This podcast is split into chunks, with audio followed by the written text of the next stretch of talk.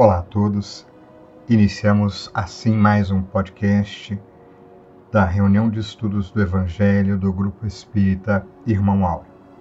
E seguimos na sequência do livro Boa Nova, com várias lições profundas e reflexivas em torno do Evangelho. Hoje abordaremos o capítulo 3 do respectivo livro, chamado Primeiras Pregações. E quem preparou o podcast, que aliás está muito interessante, com muitas observações é, bastante intrigantes, foi a Ítala, nossa companheira lá do Grupo Espírita Paulo de Tarso, de Catalão. Daqui a pouquinho a gente vai ouvir, hoje eu não vou dar spoiler, né? mas o capítulo é, ele é muito reflexivo, porque ele tem muitas ponderações narradas por Humberto de Campos, colocadas por Jesus, que dizem respeito diretamente a cada um de nós. Na nossa live, que ocorrerá mais tarde no YouTube, teremos ainda, além da presença da Ítala, a presença sempre bem-vinda da Maristela, que vai complementar as observações.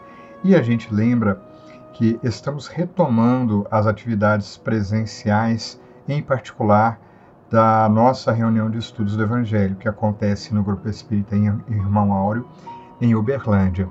Por enquanto, a gente está começando bem devagar, ah, então a gente está fazendo pré-inscrições, a gente está começando bem devagarzinho, com bastante cautela, esse nosso retorno. Né? Deste capítulo, a reunião já aconteceu com as ponderações feitas pela Cláudia, que deve estar presente lá nos comentários do chat hoje, nos auxiliando aí no debate e nas discussões. Para quem quiser e tiver condições de participar da reunião presencial, que vai ser sempre sobre o mesmo tema, ela ocorre todas as sextas-feiras no Grupo Espírita Irmão Áureo, na sede da Faderson. Procure se informar, uh, se for o caso, pergunte aí via, via chats nas diversas mídias sociais, que a gente vai ter o melhor prazer em repassar para você maiores detalhes. E com isso, a gente aproveita para fazer a você que nos ouve o convite. Vamos estar juntos. Hoje o mundo não tem mais distância. E mesmo sem ser presencial, você pode participar conosco estando nas lives, aqui no podcast, tem condição nos diversos aplicativos de se participar, no nosso canal no YouTube, no Instagram, no Facebook, enfim. Não faltarão oportunidades e condições de que você esteja junto conosco neste esforço de divulgação do Evangelho, de divulgação do bem.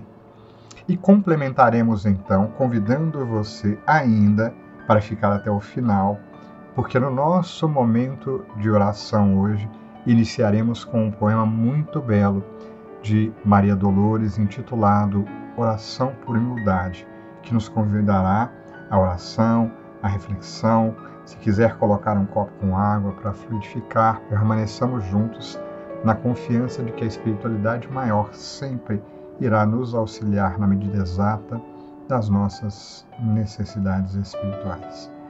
Tudo isso dito, né, é, finalmente vamos finalizar com o nosso abraço sincero e sempre com o nosso convite. Vamos ouvir?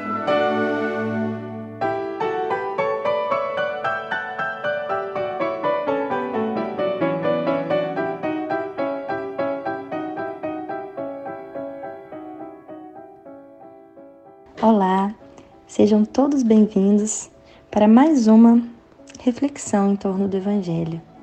Hoje, tendo como guia o livro Boa Nova de Humberto de Campos, na sequência, refletiremos sobre o capítulo 3, intitulado Primeiras Pregações.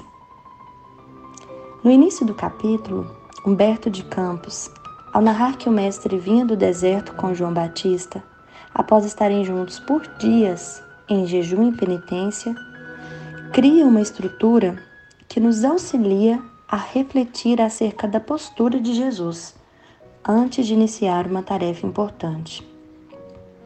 Podemos aprender com exemplo que o silêncio, os momentos de introspecção, recolhimento e ponderação nos auxiliam a ter mais clareza e um olhar coerente acerca das situações nas quais somos chamados. bem como a percebermos não apenas os aspectos físicos e materiais da existência. Então eu faço um convite para que, com serenidade e atenção, possamos compreender a mensagem de Humberto de Campos nesse capítulo. Percebemos que, antes da narrativa sobre as primeiras pregações e do encontro do Cristo com os primeiros discípulos, o autor narra um diálogo do Mestre com Hanan, que se encontrava na companhia de um grupo de sacerdotes e pensadores ociosos. O encontro se deu nas imediações do Templo de Jerusalém, que na época era uma instituição que ia muito além da atividade religiosa, sendo inclusive a sede do poder administrativo do povo hebreu. A figura de Hanan reflete o padrão de indivíduo que estava inserido naquela estrutura de poder, que nem cogitava uma perspectiva diferente daquela que conhecia e entendia como correta. O alcance dele era puramente material, pautado no poder imediato, na grandeza das instituições, sendo inadmissível qualquer ideia diferente daquilo que já estava colocado principalmente vinda de alguém que não considerava ilustre em sua avaliação. Ao ser questionado sobre o que estava fazendo em Jerusalém, o mestre responde que buscava a fundação do reino de Deus, a obra divina no coração do homem, ressaltando que nenhum mármore existe mais puro e mais formoso do que o do sentimento, e que nenhuma ferramenta material é superior à boa vontade. Com suas respostas, recebe do sacerdote a zombaria e o desprezo. Aliás, outra característica que Hanan representa é a da intelectualidade ociosa, a postura do intelectual sem obras, que inclusive tem tempo para ridicularizar, criticar, chamar o outro para o embate apenas com a finalidade de ironizar e ultrajar. Em contrapartida, quando o mestre se dirige para a região da Galileia, o cenário é outro. Humberto de Campos descreve, além da beleza do local, a operosidade dos pescadores. O mestre, ao encontrar com o grupo, diz: Venho da parte de Deus e vos convido a trabalhar pela instituição de seu reino na terra. E tem como resposta daqueles que estavam ali: Sede bem-vindo. E apenas após esse, contra... esse contraste descrito por Humberto de Campos é que o autor começa a narrar o belo momento da primeira pregação. Para nós, fica a reflexão: compreendemos a finalidade do ensinamento de Jesus? E o que emanamos? Energia serena, alegria, operosidade, ou desprezo, ironia e ociosidade? Quais as nossas verdadeiras intenções no aprendizado do Evangelho? Que com essas reflexões possamos nos silenciar e por alguns instantes refletir honestamente sobre a nossa postura. E em nosso momento de oração, Iniciamos com a poesia de Maria Dolores, Oração por Humildade. Senhor Jesus, quando eu voltar à Terra e estiver de memória parcial, qual doente sob anestesia para sofrer bendita cirurgia, que me livre do mal, não me deixes a só em meu passo imaturo a fim de construir o meu próprio futuro. Não permita, Senhor, que eu siga às tontas, como quem sabe dirigir as próprias contas. Embora reconheça a lei de liberdade, se posso procurar o que te contraria, não me deixes fazer aquilo que me agrade. Apaga em mim a vocação do mando e ensina-me, Senhor, a obedecer Ajuda-me a encontrar, onde estiver vivendo ou trabalhando, o prazer de servir, como simples dever. Se eu te pedir felicidade nos erros e ilusões que outrora quis, não me faças feliz. Se te requisitar destaque e brilho para comportamento frio e ingrato, não me tires ao chão do anonimato. Se eu te solicitar um corpo lindo para voltar na sombra à estaca zero, não me deixes viver na forma que mais quero.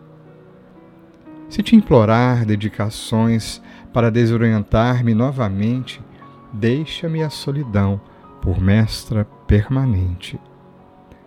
Caso anseie por vida emancipada para menosprezar encargo e compromisso, acorrenta-me os pés ao campo do serviço. Se te rogar facilidades fora das bênçãos com que me renovas, guarda-me sem cessar no cárcere das provas. Perdoa-me, Senhor, se te peço tanto, é que somente agora me levanto nos dons com que me elevas. Tantas vezes no mundo fiz-me grande e subi tanta vez para cair nas trevas. Agora que te escuto em toda parte, a convidar-me para a luz divina, ouve, Jesus, anseio acompanhar-te, quero ser pequenina.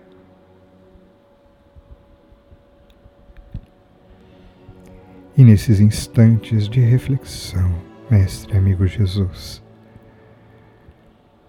tocados pela lição estudada, em que falas de verdades profundas e pelos versos tão verdadeiros da poetisa, também te rogamos, mestre amigo,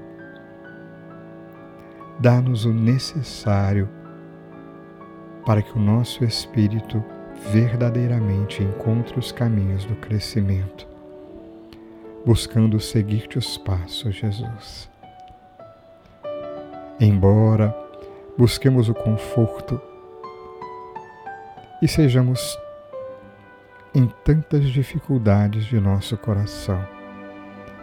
Ampara-nos os propósitos, nos fazendo entender que cada dificuldade, que cada pedra no caminho é teu convite, Jesus, para continuarmos trabalhando no bem burilando o nosso íntimo e reconhecendo que apenas no auxílio ao nosso próximo tão mais necessitado iremos encontrar-te em nosso caminho, Jesus, nos impulsionando adiante. Ajuda-nos a refletir na busca da felicidade verdadeira que nos aguarda no futuro, trabalhando, enfim, no presente com todas as propostas que a vida nos oferece. Fortalece-nos, Jesus, os nossos corações, pois somos fracos e por isso mesmo tão necessitados do amor divino. Que tua luz permaneça junto a nós, a nos orientar, a nos inspirar e nos fortalecer. Graças te damos.